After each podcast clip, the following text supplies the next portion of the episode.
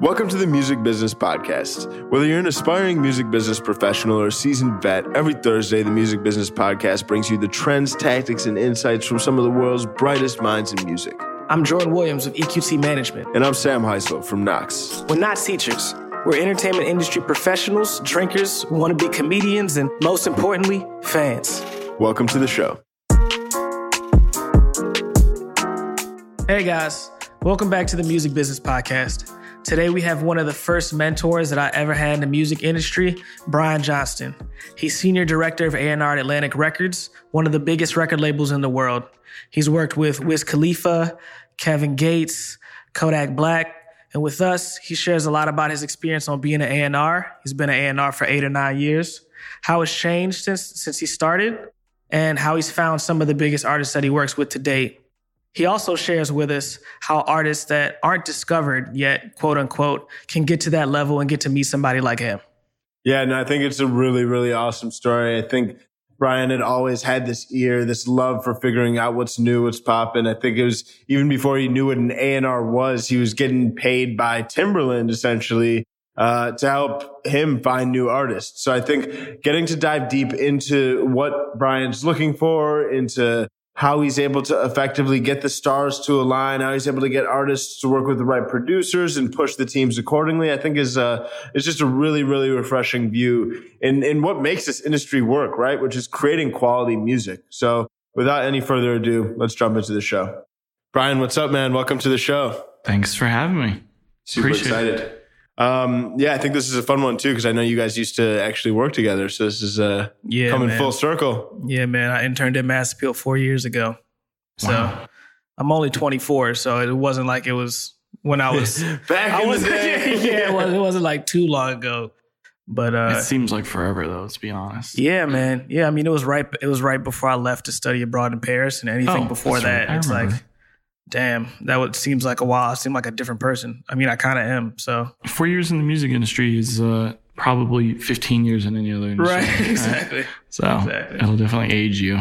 That's fun. So I know we were uh, just before we even started rolling already just talking about the definition of A and Ring. I think obviously there's a lot of different kind of lenses and perspectives, and obviously it's a complex role, lots of moving mm. pieces. But like, how would you define A and Ring, and what to you kind of defines a, a great A and R? Uh, okay. Um, it's there's a lot of like we were discussing earlier. You know, there's versions of what that is. Mm-hmm. Um, the one I work in and I move and I, uh, that I feel is A and R. Um, in addition to like what comes behind, you know, scouting talent, finding ones that you think of a voice that's compelling enough you want to be in business with, you know, getting them to agree to be a part of your company and your vision.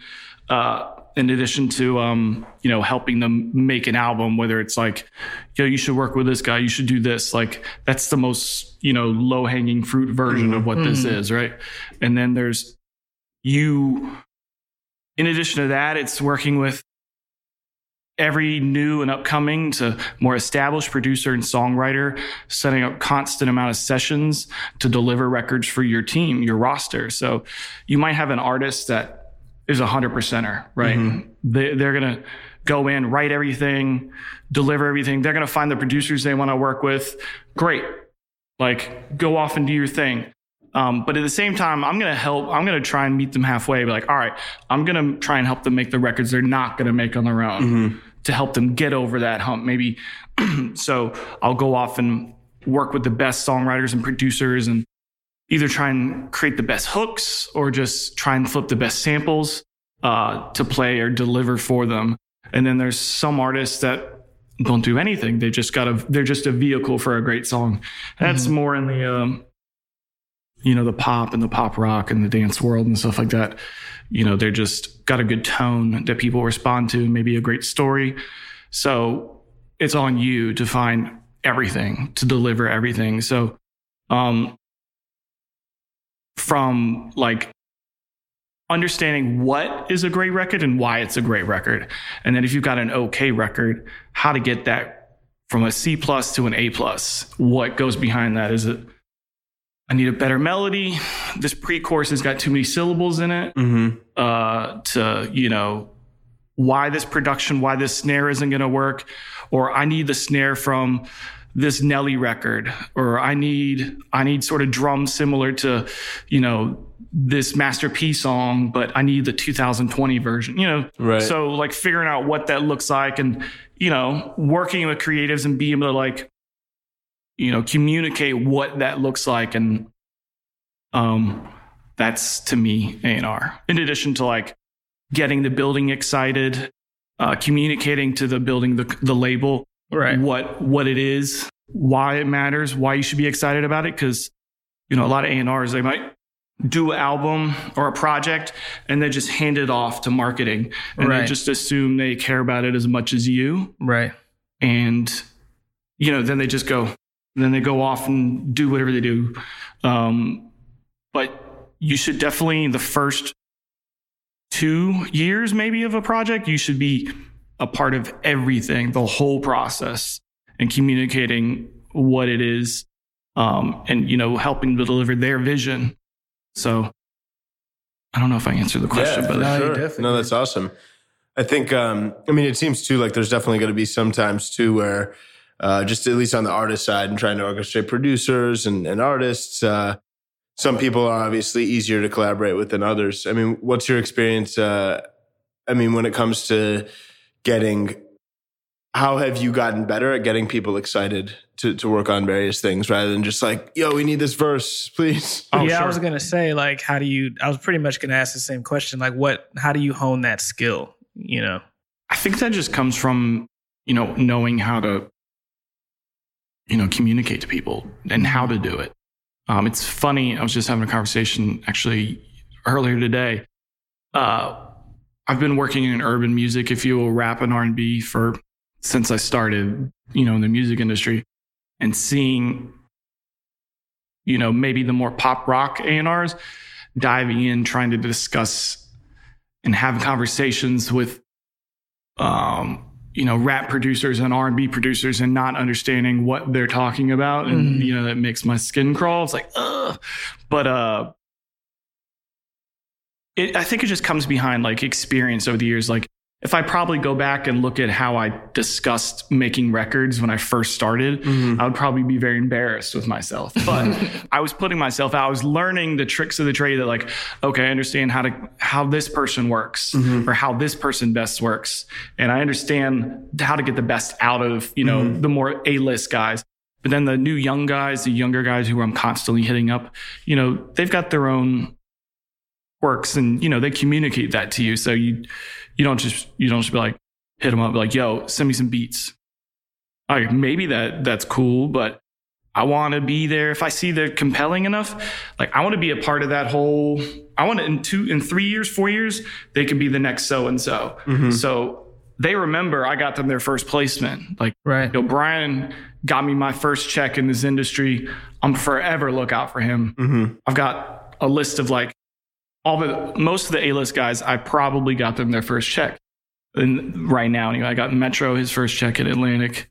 Um, you know, so they remember that and they'll Right. always look out for me. But I'm always good to them as well. So um, I think it just comes behind, you know, knowing how to communicate. Because there's a lot of artists that don't communicate. They're just not good at making friends and relationships like that. And some are. Some are hustlers. Some will hustle their way into any room. And so Do you think that you end up working more for for younger, less experienced artists, or it just depends on the person you're working with? So, do you think you do that liaison role more for more for newer artists as opposed to older artists, or does that not really make a difference? Um, I think after a certain point, they're already um, they're they're trained. Like they're they're Right. they're moving. They've got two albums out or an album and a half out. They're good. They're on mm-hmm. their own path. They're they're they've they've figured out whatever the kinks are. Right. Uh, the new artists, it's still you know it's very fresh, and I need to the creatives that I want them to work with, the producers and songwriters. Sometimes the artist isn't a fan of me as the label guy mm-hmm. because it's not organic. Mm-hmm. So I need to figure out the best way to facilitate making that relationship happen. So it could be like, I like this guy's production. He'll send me a whole bunch of shit.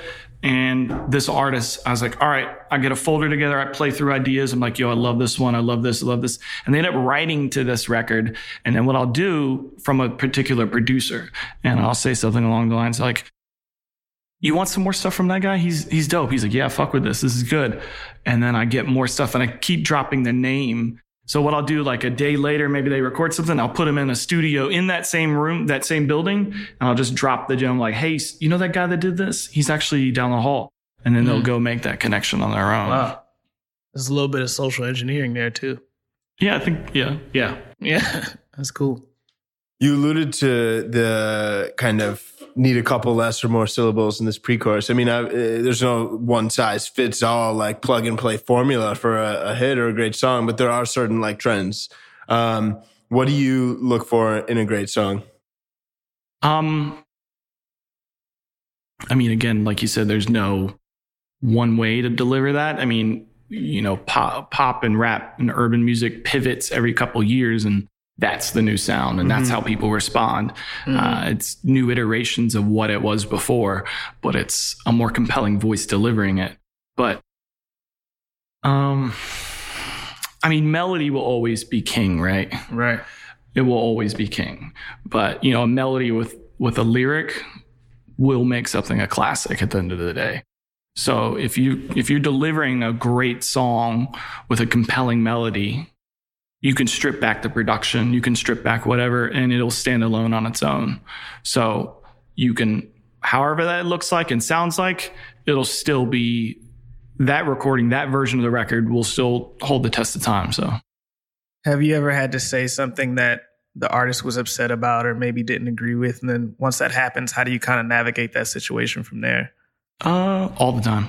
All the, all time. time. Yeah. I mean, it really depends on your relationship with the artist. Mm-hmm. Um, but again, that's uh, I think that's just like any other relationship with any other working relationship you might have with somebody. Right. Uh, it might get contentious, you know what I mean? But they know you're out there, you're fighting for them. Right. At least I hope I they they realize that. Um, right. Uh, and you're looking out for their best interest. But um, some battles are worth fighting, and some are just not. And I'm just like, we'll just let that go. Right. Right. But um, I think it's a case by case basis, really. Right. Right. Yeah, I just know artists. You know, it's their it's their life's work, and a lot mm-hmm. of times it's at all they have. You know, so sure. uh, when you're giving critiques to them, they may or may not be open to it, just depending on the way that they think about their music and how much it's been a part of their life so far. I mean, I would figure that'd be more so prevalent with newer artists, people who haven't really worked with A&Rs before. Mm-hmm. Um, somebody kind of telling them, "Look, your sound would be better if you did this or not." Um, so obviously, working at a major label, I'm just wondering what that experience is like for you, but yeah, I mean, depending on the person, makes sense. Yeah, I think it's an artist by artist thing, um, and who I know is open to that and is like wants to learn and why I think that. Mm-hmm. But some are just, you know, some are just a volume, right? They're just going to record uh, 200 records, and I'll just find the best eight, nine, 10, 12, and we'll find, you know, pump those out. You know what I mean? Right. And then some are just like they take three days on a song or they take two days on a song, whatever. Uh, I'll I'll hop in and I'll help them find whatever that they think they're missing on that record. I'll try and do that. So is either one of them is in, in both of those scenarios is one easier than the other? Uh, or is it more just a different a different way of working? Yeah, I think it's just a different way of working. You come to expect certain things like you know, some artists, you know, they're doing four or five songs a night, but I have to sit with the music. Right? Yeah. I gotta, I've got to really dive in. I've got to re- trust their team, the people around them who are, you know, they're the, hopefully they're not yes men and hopefully they're people. I trust, I rely on the engineer quite a bit as well. Right. Whoever's got a close relationship that can be honest with me, uh, we'll dig in and I'll pull aside, you know, the songs that I really like. And maybe it's something the, the little tweaks that can be had to make a change to make it better. You know, I don't know, but if if depends on the artist, if something they'd be willing to revisit. But um, like production, I can revisit easily. You know, I can just make a, a beat harder or change some drums, right. or if there's a sample in there, you know, we can replay it or something like that. So right, yeah, right. Looking back, obviously, it seems like you've collaborated and worked with lots of different artists and producers. Who stand out as some of the uh, the best to work with, and why? Uh, producers, Uh, Or- artists and producers, yeah, either. artist wise. Um, I don't know, man. Uh, they're all they're all like different experiences. Uh, I really I wish I could just drop Mhm. a name like Yeah. yo this because of this, but um,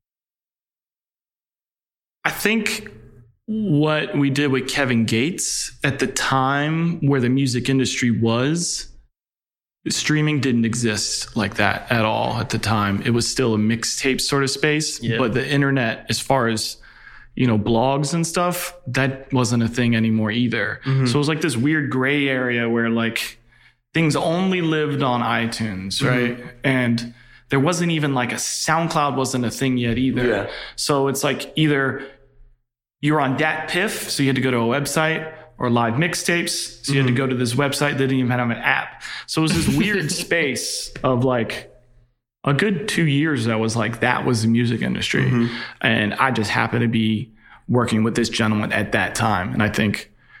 Um, not saying it's easier now, but there's mm-hmm. definitely a lot more opportunity for discovery now. Like your algorithms are going to tell you, oh, you like this. You know, like if you just go down like just the YouTube, whatever the next video is, you can just keep yeah. scrolling down. It's like you're going to find the other version of this record from Yeah. somebody else. Like, uh, so that's amazing, by the way. And then, um, but you know, Kevin at the time, I think it was just how we got that to the marketplace. Uh, I don't think anyone was doing it. I took cues from Gucci Mane at the time. Actually, Gucci was putting up everything he ever recorded on everywhere. Right? As well, he's locked up. Yeah, I think so. I, don't, I forget what year this was, but he was just putting it everywhere. It was mm-hmm. everywhere. Mm-hmm. You could just, but no one was listening to Gucci like that unless you're a mm-hmm. diehard Gucci fan. Right. And I was like, man, there's there's no reason we can't a put up a pre-order for a mixtape because no one was doing that at the time. Uh, put a mixtape out, sell it at the same time, drop all the songs on on on YouTube, drop it for free on DatPiff or live mixtapes. Um, you know, with Topbox, um, you know everything that everything that came with getting in all the DSPs. Just at the time, whatever those were, Right. um, no one was doing that, and we were doing. We were the first people uh, I convinced to do pre-orders for a rap mixtape. Um, and I think that I don't know if people give Kevin credit for that. Uh, I don't think they do. But you know, like people were like Lil Wayne, a bunch of people were like running DatPiff, like Yeah. Meek Mill, like murdering DatPiff. Mhm. Uh, but what I was trying to do is kind of set up his fan base to be be okay, be comfortable purchasing his music. Mm. So yes, you got it for free. That's great. But at the same time, if we put a pre-order up two months out, they'd be like, okay, cool. Seven ninety nine, whatever. You know what I mean? Like I'll have it of the day. And you just keep promoting the pre-order. And then I think when when album time actually showed up, people felt comfortable. They felt okay paying for his music. Mm-hmm. Because we did, you know, three tapes before three or four tapes before the album. Yeah, I forget what. So Oh. That's super cool. Uh, yeah, even today, I know like doing pre-saves on like Spotify has become Yeah, a it's a popular thing tactic. Yeah. yeah, yeah, yeah. Pre-saves. Yeah. Um, actually I don't even know how that works. yeah. I mean, I think it becomes a playlist after you save it and it becomes available. So it saves it to your library so that when it does Yeah. become available, it automatically downloads it. Okay, gotcha. Um, you can also set notifications now. So, like, you can say whenever this When artist it's drops live. one, Gotcha. I can get one immediately. So, I'm not sure how new that is, but um, I, I think it does that when you follow them. I'm pretty sure. I think I use the most basic version of what is Spotify. I just type in people's name and listen to the song. But, like, but I'll use like certain playlists and stuff like that. I, I know a couple playlists that are like feeder playlists for other things, and right. I check those. But yeah, Yeah, I got like eight playlists in like an A and R playlist, and I just shuffle them together like every week, and then just go through as many of them as I can throughout the day. nice. nice. So yeah, Which leads us to one area, which is the kind of talent scouting component of the field that is A&R. I mean, is that something you focus on? Or, I mean, is that kind of like split up and divided and conquered by other A&Rs within Atlantic? Um, I mean, we have A and R. You know, we have A and R research as well. I Mhm. think every every company does. Mm-hmm. Um, and we have tools, you know, proprietary software within our company that, you know, that does that sort of thing as well. Mm-hmm. In addition to like, there's websites out there dedicated to that. Um, I mean, there's a million one ways to come across talent. You mm-hmm. know, if I, me personally, you know, I'm not concerned about numbers. I just really respond to a voice. And if I dig in and there's a bit of a story there, uh, you know, I'll dig deeper. I want to know what it is, why it is. If I'm responding to it, I'm going to assume somebody else is. Mm-hmm. Um, so maybe the numbers just justify my gut instinct. Mm-hmm. Um, was the when you say a voice, you're attracted to a voice. What about a voice are you attracted to, or what attracts you? me, the first thing I notice is someone's tone on a record. Mm-hmm. That's why I always respond to that. Like whether you're a singer or a rapper, your tone. If your tone cuts through, it's distinct. Like I'll respond. Like if I played my mom like Big Sean and J. Cole back to back, she'd probably think it's the same person. Maybe. Mm-hmm. But if I played my mom, you know, Big Sean implies, she knows that's not the same guy. Yeah, yeah right. Yeah. Um, so they're vehicles for, you know, for that. Um, so that's the first thing I notice. That's the first thing I look for. Mm-hmm. You know, how you get in and out of a hook, how you, you know, approach a verse. Are you compelling? Are you saying something that's like almost first person emotional sometimes?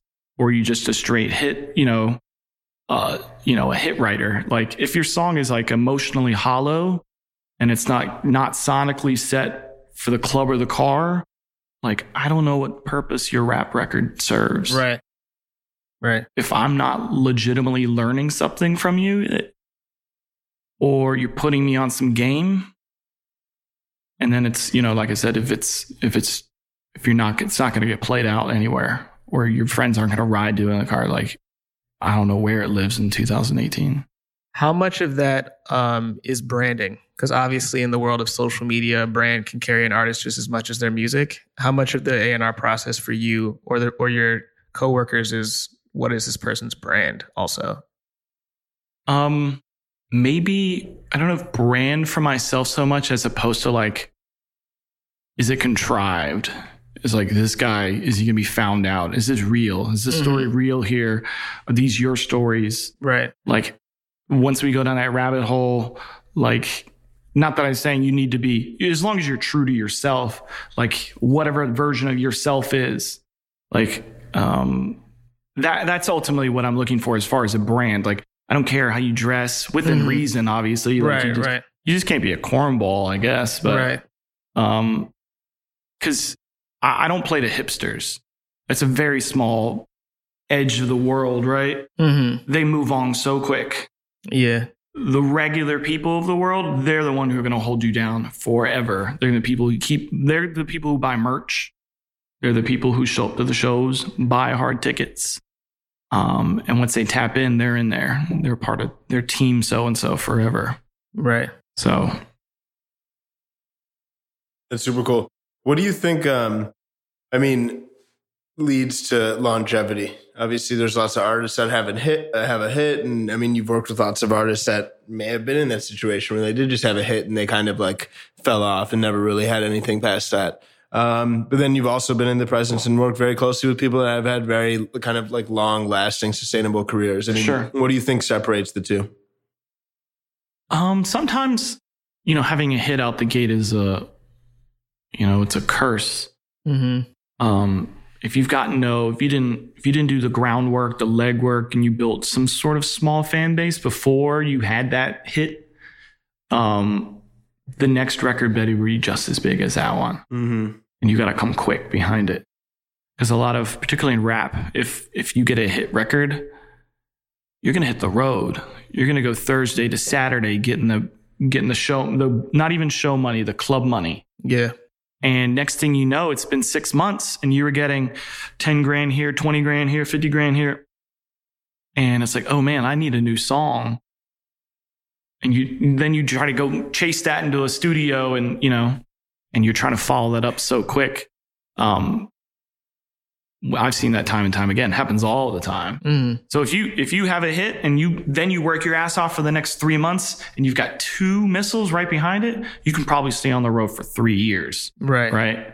legitimately. You can you can ride that wave for as long as possible. But if you're doing the groundwork and you're the legwork and you're slowly just building and you you're doing supporting act, you're just touring, you're just slowly building up from like 50 cap rooms, you know you're going to take a loss, right? You're in, you know, Topeka, Kansas, right? You know you're going to take a loss. Or you're a southern artist, but you're out in Oakland, maybe you're going to take a loss, right?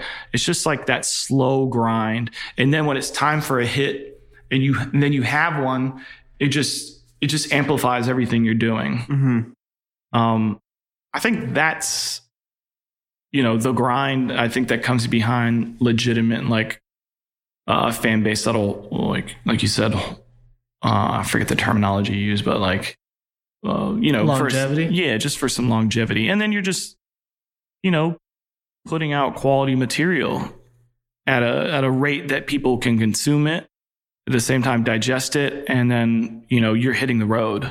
You're on the road a lot um, and you're actually getting you know hard ticket sales. You're not you know not just popping up at a club. You know what I mean? You're on a flyer and you're doing three songs. You mean four songs, but you're actually hitting the road, and touching the people.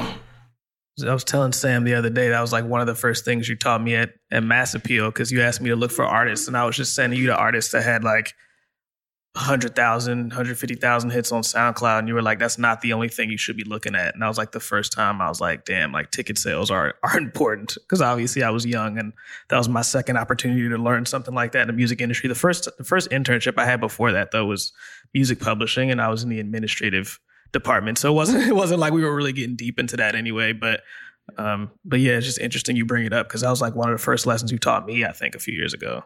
So yeah, it's, I mean, touring is like, it's like your victory lap, you know? hmm. Um, if you're, you're getting people to show up and, and you're next time you come to that town, there's a hundred more people. right. You know what I mean? And then if as long as you're slowly, you know, building that and you're and those people, they feel like they're a part of your story from early on. Mm-hmm. Mhm. Like, I don't know, like um like Wiz, like the Taylor gang, they'll forever hold him down. They're they're not going anywhere. They were such a part of his story from the jump. Mm-hmm. Um you know, so Yeah, no, that's really cool.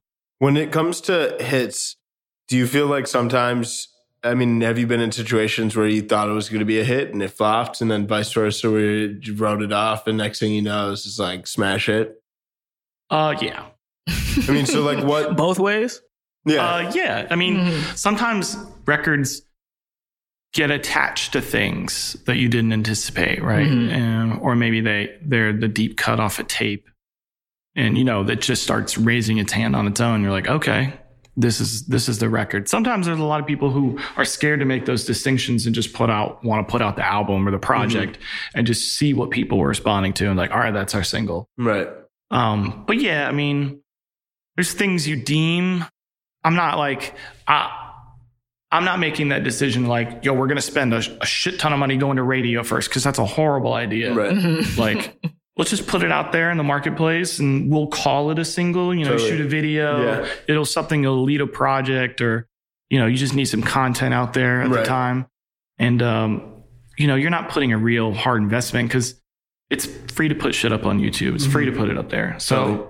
if it's going to talk back, it's going to talk back. It's not at the expense of, you know, your whatever, you know, some, Right. and then, uh, cool, we'll spend some money at Mix Show or you'll do something here, you know, Mm-hmm. the really easy to handle things, but you're not, we at Atlantic aren't going to go straight to radio with something we would never do. Mm-hmm. Right. Or now anyway, maybe years past. Yeah. So, how much of your job is like putting younger A&Rs on game? Like, obviously, A&Rs now they get they get hired like very young. Um, Sure. You know, we have one on our team that's 20, 21 years old. Uh, I know I know another consultant. I think he I think he works for Atlantic. He's like 20, 21 years old. So, how much of your job is like mentoring them? Um, well, it's not something we're asked to do. Mm-hmm. Um, you know, we are offered an opportunity through, you know, particular systems. You know, we have um we have internship programs through like certain colleges that want to come in and, you know, someone will spend three months here during the summer. Um, but I have like me on a personal level, I have about five kids that mm-hmm. kind of tap in and I give them opportunities constantly. Um, if I respond to their ear, like that's really what it boils down to. I don't need another version of me. Right. Right. Like I know what I like. Maybe I'll have somebody who, who I align with taste wise, like on a personal level, like, yeah, this is my shit. you know, let's, and I, I think they're just on the cusp of what I do as well. But I try and find the kids who are you know, finding those things I'm not finding, mm-hmm. you know, mm-hmm. the, the, that are people making the music that aren't necessarily in my immediate world. Um, and in addition to like, I really want these kids to tap into producers, finding those young songwriters and those creatives, like finding that kid maybe in, um, you know, Gary, Indiana, who's a rapper, but his voice, his tone isn't there, but yo, this dude is a songwriter. He's a real songwriter and engaging with them. You know how many songwriters I've turned, I mean, many artists I've turned into songwriters like over the years, just writing hooks for me. Mm-hmm. Like lots of them and they get lots of looks and they're like, all right, yeah, I was so close to giving up as the rapper thing because it wasn't working out, but you know, then they're becoming songwriter. So it's just like, um, yes, I do mentor some kids. Actually, a young man that was at, uh, at Mass Appeal who I gave him a, an internship because I thought he was super inquisitive and I thought he asked a lot of questions. Mm. And some people thought he was a little annoying, but I loved that he asked so many questions and he hovered and he was, he, he, had a, he just got a job at Atlantic um, as a research A&R. His name's Adam. Wow. Awesome. Good for him. That's dope. But I really like um, engaging young kids like that want to learn the ones that are like on some like a told you so or like yeah yeah yeah constantly like like you're telling them something like yeah yeah I know that uh, that's just tough but I definitely want to um engage with more young kids just kids in general the kids that are like hanging out at studios till three in the morning those kids that are studio hopping in Atlanta studio hopping in LA they're just getting in the rooms I like to meet those kids a lot too so, how do you provide that level of mentorship without influencing their ear too much? I know you said you don't want them to be an exact copy of you. Is it more like you kind of prod them in order to think a certain way, or Just, how do you kind of draw that line? You know, um, I might groom their ear a little bit mm. and ask them like, "Why do you think that's a what? What do you like about that? Where do you right. think that fits in the marketplace? Why do you think people are going to care about that?" They might have to critically think about things but at the same time, it's like if you really believe it and you want to drop your nuts on it, like speak up. You know what I mean? Right. Like if you really believe in it. Um, but you know, just give them tips and pointers along the way. Nothing in particular. Like some kids are more, you know, artist wise. Some kids are going to be. I think you know this is going to be a song kid. You know, he's tapped in. He he was a producer at one point, or you know, he you know he comes from this sort of background, so he understands how to communicate to songwriters. And then some kids kind of cover both. But I really enjoy that. Cool. On the the corporate end, I mean, I think you definitely. Uh, I mean, we're looking at the perspective of like younger kids climbing the ranks.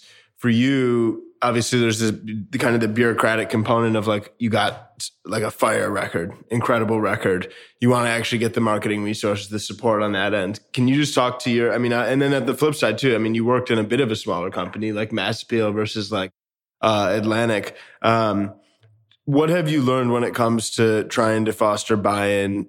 I mean, specifically at Atlantic in that situation. Getting people excited about a record. Yeah. So I, I know we're launching it like right yeah. and getting it.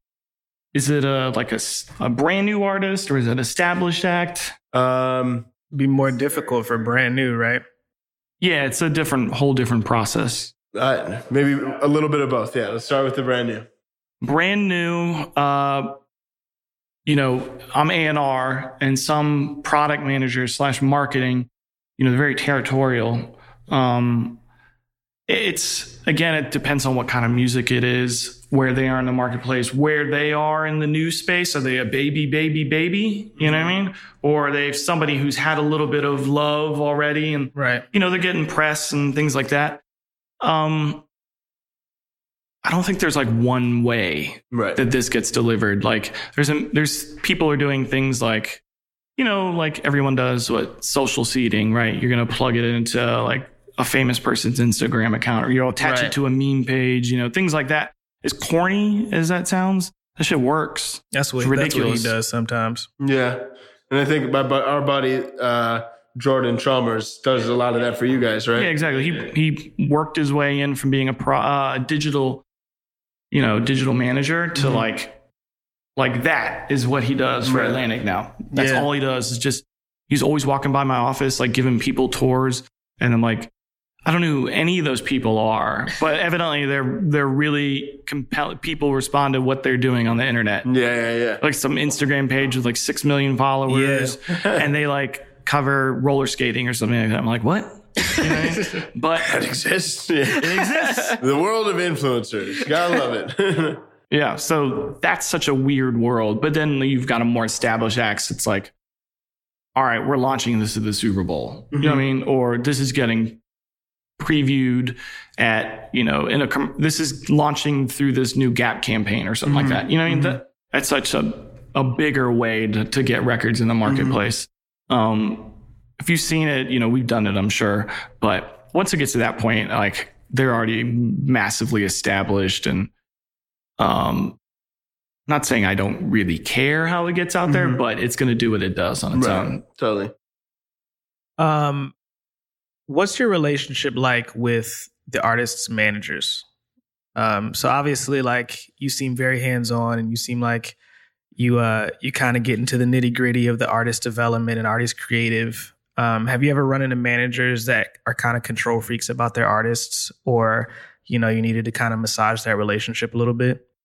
Yeah, all the time, all the time. Um, I try and get it early on so they feel comfortable about making decisions, me helping make decisions, Mm-hmm. or just me doing what I do. Um, most of my day is spent on group text with different managers. Right. you know, whether it's their day to day and their ma- their main manager. Um, you know, some some are more seasoned than others. Um, early on, if you're working with a brand new artist and the manager's green, very green, Mhm. you're the manager. Yeah, so that was going to be my next question. Vice versa too. What's that like? Yeah. So if you, you and probably the A and R admin person and potentially the and the product manager, you're the management team Right. minus the commission, right? So right. uh, you help everything that comes behind whatever looks like the next the first year or two potentially. Right. and not that i don't want them to be a part of the process. That's the last thing i want. I want them to learn what we're doing and why we're doing it because i want them to be able to obviously help. And i try and give them as much resources as possible. I might have them meet a more seasoned manager like hey Mm. you know somebody i know that i'm friends with like hey can you spend a weekend with this guy and just kind of like you know, bring him up to speed on certain things, you know, like teach them some things, like go hang with him. Maybe he can lean on you without me there. Yeah. Um, so I try and do that as much as possible. Um, but some managers are, you know, they, they know it all and that's cool. You know, then some managers are really on top of their shit and I don't have to worry about anything. Right. It's like, let me go do me and you, you go off and then they come back to the, you know, within a week they've done what some managers can't even do in two years. So, um, they're not, not all managers are the same. That's for damn sure. Do you think at a certain point, um, especially for these green managers they kind of have to take control, or else you can't you can't work with them, you can't continue the relationship, or do you just usually assume that responsibility until until the deal is done, or Um, like has the has the management or the team behind the artist ever become an issue with the way that you work? Oh yeah, yeah, yeah. I mean, there's some artists actually. Once I find out that it's a manager, this manager is involved, I just won't engage with them. Wow. I'm just not interested in being in business with them Mm-hmm. because I know what comes behind that. The stress of this person is going to put on me, and unless it's like this artist is like a a global like yo, this is going to be a life changer for me, then I won't. Then I won't. You know, entertain that. But if it's somebody who's like, ah, it's cool, it's cool, it, it serves a purpose, it's good, uh, I, I just won't entertain it because I know how much stress that person's going to put on my life. Right. Right. Interesting. I think you obviously you have a very like unique ear, and I think that's like a. I mean, that's your job. Uh, what when you think of kind of sonically looking past the looking at the past like five to ten years can you talk a little bit some through some of the trends you've seen come and go? And then i mean we don't have to necessarily look into the future but i'm just really curious from your perspective somebody that like pays so close of attention to just little nuances and this vibe versus that vibe. Um i mean obviously we've seen like hip hop become like the leading genre right now. Like the whole like trap sound is huge but i'm just uh just curious from your perspective, like what trends have you seen over the past like five to 10 years come and go? I mean, we know hip hop's been the leading genre for the past 15 years. Mm-hmm. It just didn't have a place to thrive. And um, on a global scale, that labels gave a shit about it and like brands gave a shit about it. And, um, you know, places like DatPiff and live mixtapes and, you know, hand to hand tapes were, right. were, were right. running it. So, right. um, and now, you know, that's not the case, obviously. Mm-hmm. But as far as like sonically, um, it's like it just dips in and out so much, you know, just um I hate when people try and make future sounding music, whatever mm-hmm. that is. Like, like they try and sound like the future, unless it's rooted in chords. I think it's garbage. Like, uh-huh. um, but I'm gonna do a horrible job answering this. Like, what are some, what are some things you're thinking, and then I can probably tack on like, um, because I mean, from my memory, like in 2004, 2005, the biggest thing I could think of was like snap rap, like Soulja Boy, Young Joc, you oh, know, sure. kind of the whole I mean, dance craze thing. I mean, yeah, we could just do a lineage of like what kinds of stuff right. responded to. Uh, for the past five years, I don't know if there's been like a big sonic change. I mean, other than like maybe the real, you know, the stuff like Ronny J's of the world, uh, the more bass heavy sort of 808, the muddy 808s mm-hmm. that come behind this last two to three years of what SoundCloud mm-hmm. rap was. Yeah, yeah. Um, you know, that's obviously, I mean, there's a million subgenres that's been doing a lot of different things, but the things that have, you know, kind of poked their head up and people have responded to outside of their immediate world was, you know, that sort of space, that sort of sound. And, you know, um, you know, everyone says, you know, what what you know people like Juice WRLD are doing um, in that space, and Lil Peep was doing. Um, you know, they pretty much just like Good Charlotte records, but without the live instruments. You know, mm-hmm. or they were like Saves the Day or Get Up Kids records without the live mm-hmm. instruments. Mm-hmm. So yeah, um, yeah. I mean, that's kind of really been it for the past five years. Outside of like, you know, better versions of you know, like certain trap records that, uh, you know, like Gucci's been doing or Jeezy was doing or whoever was doing, or, you know, obviously the, the flow, the, the approach to songwriting the Migos have had has had a big influence on a lot of people. Um, Can you dive deeper there?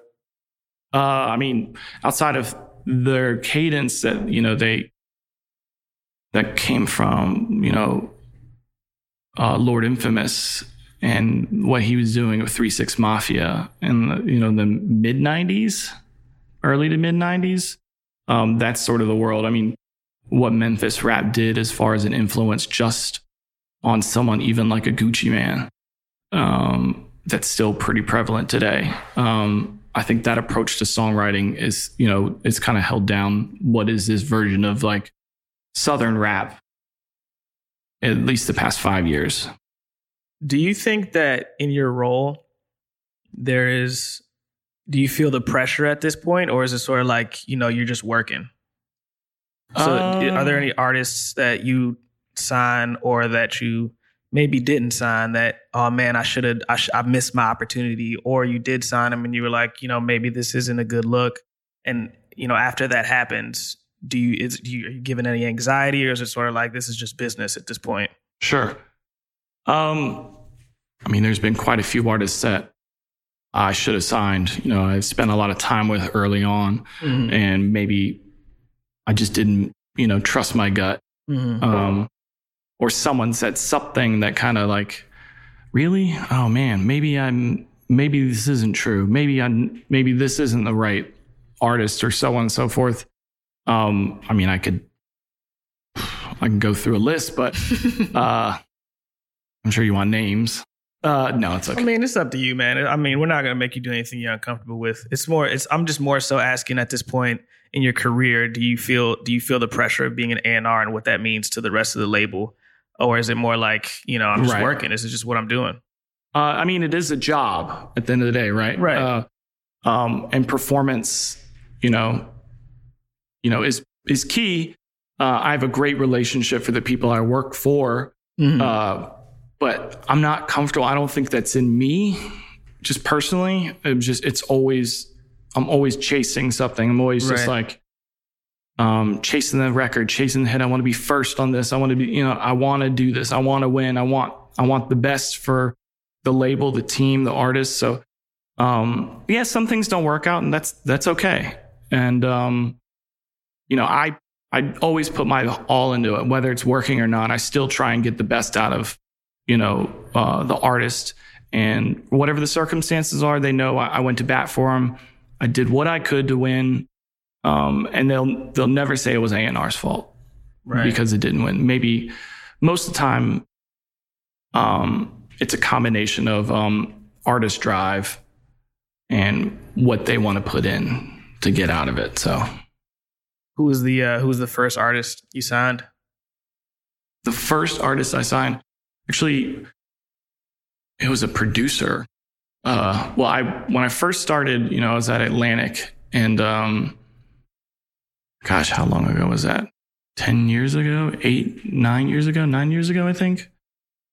Um, and I was actually one of the first artists I was given was uh, I started looking over the day to day of uh, what Plies was doing, and I was getting a lot of records done for Plies and Lupe at the time randomly, um, and Flo Rida actually. Wow. Um, Eclectic mix right there. Yeah. Right? Yeah. but it, it comes down to a song and is the song gonna you know um because i can appro- reapproach the production and fix whatever comes behind that um but if it's a song is there like you'd be surprised like the songs that start as this start as a T.I. record and end up like a Flo Rida record or Right. or vice versa i had this one record that was uh plies T.I. um Flo Rida again, MIA, they all cut it and it never and it got cut by another artist on another label and ended up going over there. Um, but like the approach of the record, you know, it was just came down to the top line. The hook was so it was just right that it could live anywhere. It's just a matter of changing the production. Right. Um, how much of your job do you think is driven by competitive nature? I mean, obviously, there's a lot of artists that are out now, and it seems like sometimes before they even drop a record, they're already signed to a multi-million dollar deal. It just Mhm. kind of depends on the artist. Um, do you let that get to you when you're when you're thinking about an artist? Like, oh, this artist could get taken by another label if I don't make a move on it. Oh yeah, all the time. Yeah. Mm, Mm, all the time. I mean, you're like you said, you gotta you know trust your gut to be able to like you're in there. They hired you for a reason and they trust you. Um, and sometimes you just gotta be like, all right, let's go. I'm gonna put my name on the line for this. Mhm. And you know, whether you're in there early enough to where you don't feel like you you can get an agreement done with them that isn't you know going to be off the walls ridiculous but it's going to Mhm. it's going to sort of speak back on what they're doing where they are in their career uh yeah but yes that's a very big thing it's very competitive obviously right. even Right. within the company sometimes you know like you know we've, if you've got you know 10 a&rs um, you're not all talking to each other all the time Right. so um, Right. that can get kind of iffy too sometimes Have you ever wanted to sign somebody another A&R on your team was uh, trying to sign? Like, has it ever been that directly competitive? Uh, not. It depends on the artist. Sometimes I'll just give it up and I'm like, yeah, go ahead. Mm-hmm. Because I just don't like the the contentiousness. Right. That's just not me, I guess. right. Maybe I'm just so passive in that regard. Right. Uh, but yeah, no, that's that's never happened to me personally. I mean, to the part where I'm, I was like livid. I'm like, no, I'm getting this done. I've partnered with people on certain things, but or I've considered partnering, but When you look at the um, I mean, we haven't really spoken much to your experience at Mass Appeal, and I'm curious the difference of the kind of the pros and cons of working at like a smaller, more boutique label like that versus like a bigger company like Atlantic. Um, would you enjoy? Would you dislike? Like, yeah. Sure.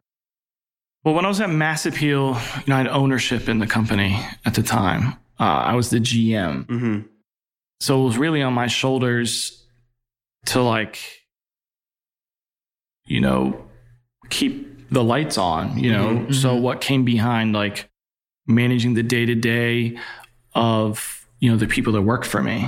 That's a very different role than what is A&R. It's Right. like Totally. the a- absolute opposite. So, you know, I came in there very green in the space of like really knowing what came behind getting a record to marketplace. Um, yeah, I had a, I had a friend of mine I could lean on for those kind of questions, a colleague and a gentleman named Amit that was very good in that space. He's probably one of the smartest minds in independent music to me personally, particularly independent hip hop. Um, I think he's really good at what he does. Um, but I was very fortunate to have, to be able to lean on him in that regard. Uh, even though he he worked there sort of, but uh, he worked at a bunch of different other labels. But it's night and day, man. And um, and then when it was when I realized I think I thrive better in the creative space, what I what an A and R role on a day to day basis was. Um, I realized I was like, hey, this isn't for me Yeah. it was just uh you know i could i could run an a&r department sure Mm-hmm. but you know getting an album out and like an artist really looking at you to deliver what that looks like it's tough um with like a team of about six people at the Yeah. most Yeah. That's a cool experience, though. I mean, to be able to see both sides. from manufacturing what it comes to actually designing a layout you know that's cool that's cool you know making sure you know everything that comes with just from manufacturing to shipping i don't know just even that part i had no idea about i had Mm. zero you know references there's not a book i could read about it i just kind of trudged my way through it and kind of figured it out as i went Yeah. asking a million questions Yeah. um, it was a great experience, and I'll take I I absolutely I took away a lot from what what I what I learned doing that to um, when I came back to Atlantic and and um, and you know had to roll out projects Mm-hmm. because I really understood what what came behind taking a record to marketplace. Because before A and R wise, I would just be like, "Here's the album, here's the project, cool, all right, fingers crossed." And then I know what is actually getting done, and if like is that legitimate? Why are we doing that? And I would ask too many questions, and I don't know if they hate me, uh, but yeah, Yeah. Speaking of that that role just of being an A&R, um, I think everyone, at least I did, at some point in the industry realized what they wanted to do. So like I was interning at like four different places. Sure. They all didn't seem like they went far enough. I was like, I don't want to just be on a label. Like I want to be talking to the artist, or like I don't want to just be doing the pub, the publicity at that Yeah. point because I want to I want to dig a little deeper into the album rollout. At what point were you like, this is what I want to do? I want to be an A&R. Um, you know, I didn't even know what it was. Um, I used to work in the film industry years ago, like in college. Out of college, I was uh, I did something called Grip and Electric. I live in North Carolina, so I did lighting on TVs and movies and commercials and stuff. And on the side, I would shoot music videos um, for rappers, whatever, North Carolina, South Carolina, Georgia. I'd pop down there, shoot videos. And all the while, obviously, I'm obsessed with music, right? Just in general. That's why I wanted, you know, to shoot rap music videos or just whatever. And I started, you know, I was in and out of bands, you know, from high school, growing up. I was in marching band. I was a big marching band nerd. Uh, you know, I played percussion and I did drum corps. Then I got into like really into collecting records and music and just being tapped into what that looked like. Mm-hmm. I DJ'd, I had a radio show. So, you know, it always came back to music for me. So here I am, I'm, you know, I'm working in film and you know, I made a lot of friends with these managers for these, for these artists and I made friends with the artists. and I just started like having lots of music conversations with them. And I seemed to be ahead of the curve constantly on like, like, like, yo, you should listen to this or you should listen to this. And they were like, yo, Brian, you're always, you're always tapped in. Why, how do you know? And I, I didn't have an explanation why I knew all this stuff. I was like, yeah, I don't know. I just, that's what I do. I just like to know what's happening, what's new, mm-hmm. what's, and they're like, yo, you should be an A&R. Uh, and I was like, oh, okay, cool. I was like, what is that? And then, and then it kind of was explained to me and I Googled it and I was like, oh, that's tight. You can get, that's a job. and, uh, yeah. And then I was like trying to figure out what my life was going to do next because I wanted to get out of the film industry because combination of things, you know, I'm always out of town. I was in a relationship, uh, with somebody and I'd be out of town for like three months at a time. I'd be in the middle of nowhere in Georgia or middle of nowhere in Alabama. And um, then I just, you know, I looked at guys that were working for and their quality of life wasn't that much better than mine. Mm-hmm. I was like, man, I got to get out now. So I just really Googled like how to be an A&R or what is an A&R, what comes behind it. And I was like, oh, this is cool. You know, I'm here I am in North Carolina. I don't know anybody in the music industry, not even in North Carolina. And I just started like researching and reaching out and asking a lot of questions. And fast forward a couple years, and I ended up getting uh, working my way in. Kind of random. Um, I might be misremembering this, but did you say you used to make mixtapes for people? Yeah. And then did Timbo end up getting some? Or is that me imagining that? No, no, no. It was a while ago you told me that story. Yeah. no, uh, Gosh, you remember that? I don't know if I've told that to many people. Uh, yeah, where I'm from in Virginia, a place called Newport News, and a, a, buddy of mine that I knew through a mutual friend, he played piano, and I knew he was a producer, uh, and I knew he made music with some people, but his name's Hannon Lane, and come to find out, he was making music. He was like Timbaland's one of his main piano guys, so he was playing everything for Timbaland. He'd go over to Virginia Beach, lock in for like a week or two. He did like rehab for Rihanna. He did like um so all that piano work, that's actually him. He made that in his mom's basement. Wow. Uh on rehab for Rihanna. He made a bunch of like random like Fall Out Boy records to like a bunch of random like Flo Rida records like Elevator. Anyway, I was friends with him and he knew I was always on top of music. So he'd get in my car and I would just play CDs and stuff like that. He's like, yo, man, you should make me some CDs, man. I was like, he's like, you know, I need to listen to that new shit. You know, I'm just in church all the time or going to this, going to this studio. I'm like, all right. So I started making him mix CDs. He's like, yo, can you write down who the artists are on this? I was like, damn. He's like, I'll give you some money to do. I'm like, oh, all right, cool. so I started randomly just making him mix CDs and I'd give it to him. I did it for like two months, three months, something like that. And I don't know how,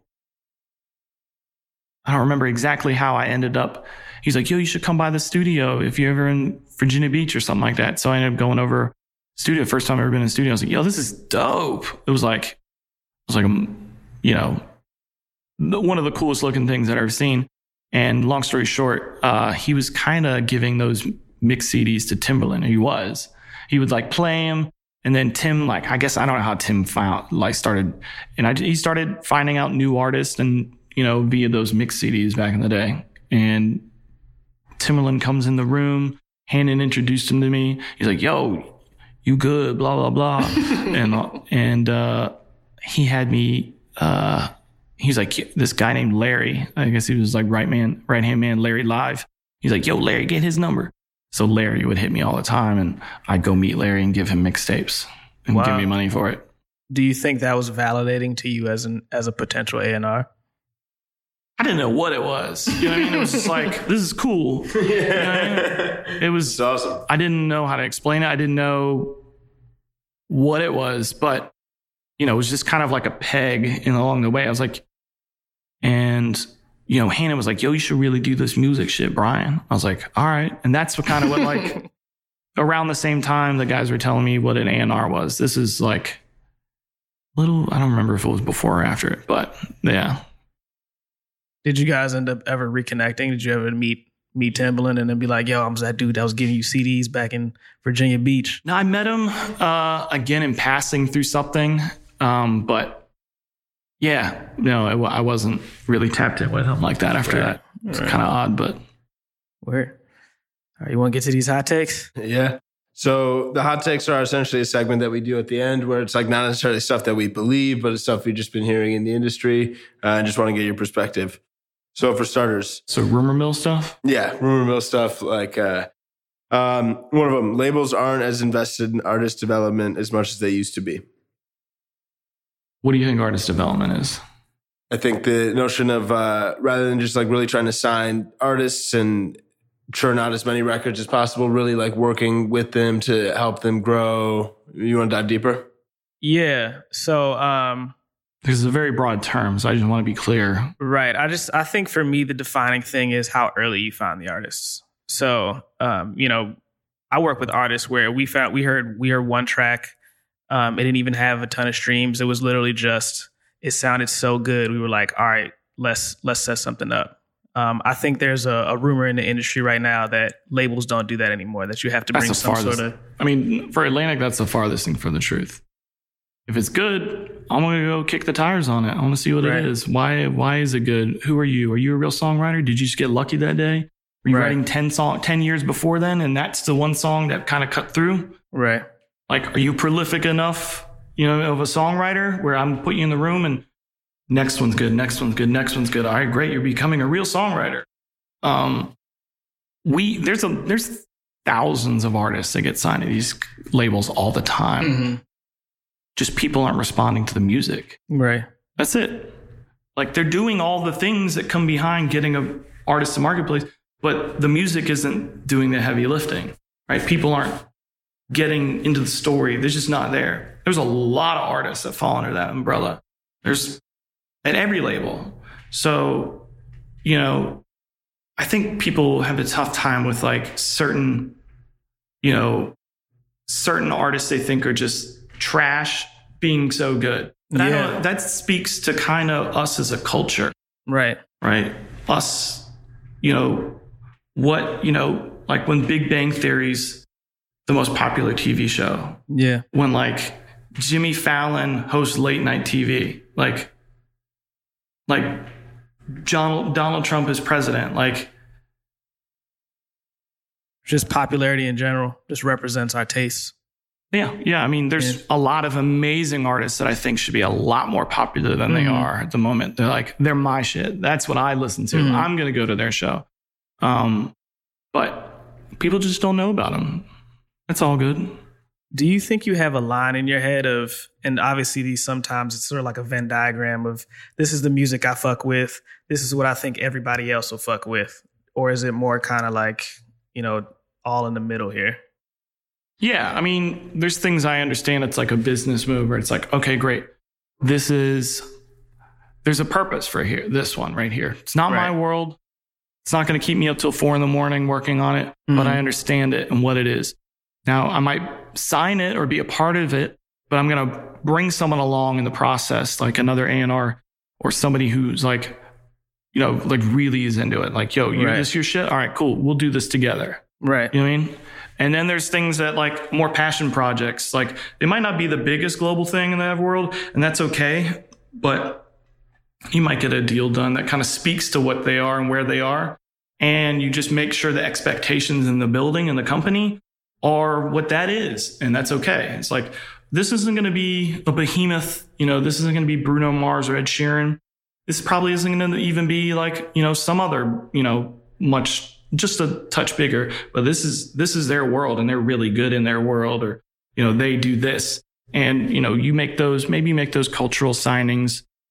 So other artists, you know, see like, oh, they're doing something different. That's cool. You guys fuck with that guy? Oh, that's cool. And, you know, that speaks volumes sometimes when you're in the building, when, you know, you're trying to, you know, be in, be in business with people that maybe the better version of this guy. You know what I mean? Right. Like they, they like, so young artists respond to that. They pay attention to that shit constantly. Particularly it's a small world. They probably know that artist and they'll reach out to them like, yo, Atlantic's trying to holler at me. What do you think? Like, yo, Brian over there is my guy. He'll hold you down. Like, all right, you know. Tight, tight. Which kind of leads to the next hot take. Um, older A&Rs are less in tune with the culture than the young guys joining the game? Uh, I mean, there's some cornball old A&Rs, man. They just they have great lawyers, right? Yeah. And they've positioned themselves to like hold them down in a position. Like there's A&Rs at companies I've never heard of and they're senior VPs. I've never seen them once anywhere. I've never seen them in a studio anywhere. Yeah. I've never seen one other artist even that's remotely on the rise mention that they've talked to them. And that's okay. Cool. I don't know what they're doing and I'm not concerned about it. And I'm Right. glad they're old and they're in the space that they're taking up. That's Right. cool. I have no problem with that. Um, but then there's old A&Rs that like they live in the world they're in. They're really good at the world they're in, you know, and like someone, someone's working on this more established act. Someone's holding down. You're not, you're not going to get a 22 year old artist like working with, you know, one of your legacy rappers. It's just not happening. Right. You know, you need a grown up in the room, like a real seasoned grown up who has those old relationships.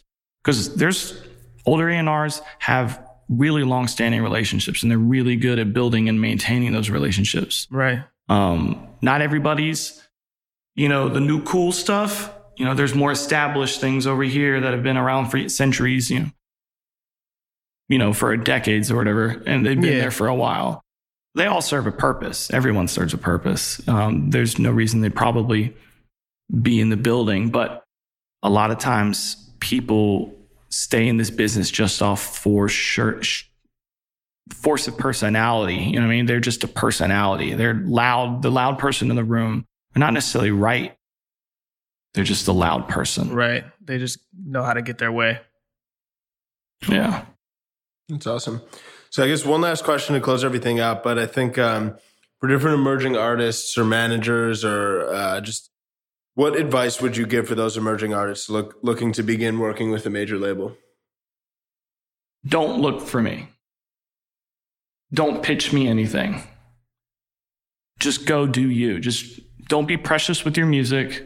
Just get it out there and pay attention to what's going on. Like take cues from people you currently or take, you know, look at look at people you really fuck with and why they're winning. What is it? Pay attention. Just be a whether you want to admit you're a student of what's going on, just be a student of it. If you're not going to the artist wise, just make sure your manager is tapped into that. Just that's really it. Just do you and make the best version of yourself, and people will respond to it.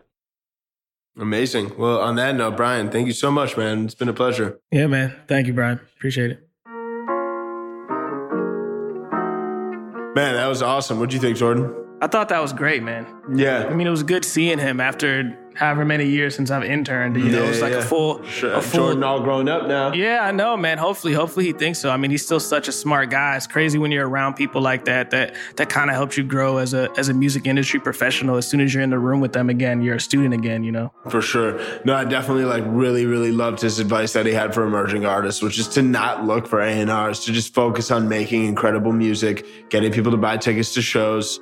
Really kind of reiterated multiple times the importance of being able to get people to come out for your shows. So if you're a, manager working with an emerging artist or an emerging artist yourself, like really focus on building out that community. I think it's, uh, I mean, that's what's really going to get the snowball to start rolling and building and really turn into potentially a, a career with lots of longevity. So I think, uh, I think Brian has become a master at really helping the stars align and really getting uh, all of the right pieces of the puzzle together uh, on the production side and making little tweaks here, getting people to refine hooks, refine pre-choruses. I mean, he even spoke just to the tact of there being too many syllables in the pre-chorus. I mean, just the the level of depth and focus in which he's able to really deconstruct these sort of things is is awesome. So, Right. And I uh, thought, uh, I thought, you know, one of the bigger takeaways too that we didn't get to talk about as much, but that people should hear is that it doesn't always need to be you. You can you can write songs for other people too. I think people don't don't think about that as much as if that's not as important of a career. These songs they have two sides to them. They have the recording and they have the composition, and that composition is just important. So Mm-hmm. it doesn't always need to be you that's writing or that's uh, recording the record. Yeah, no, fantastic point. So, on that note, thank you guys so much for listening. As always, super grateful for your support. If you have any feedback or if there's something you liked, please don't hesitate to leave a review. It not only helps us make sure we're focusing on the things that matter to you, but it also helps ensure that this podcast is getting in front of other people that are going to want to listen to it. So, on that note, thank you. We out.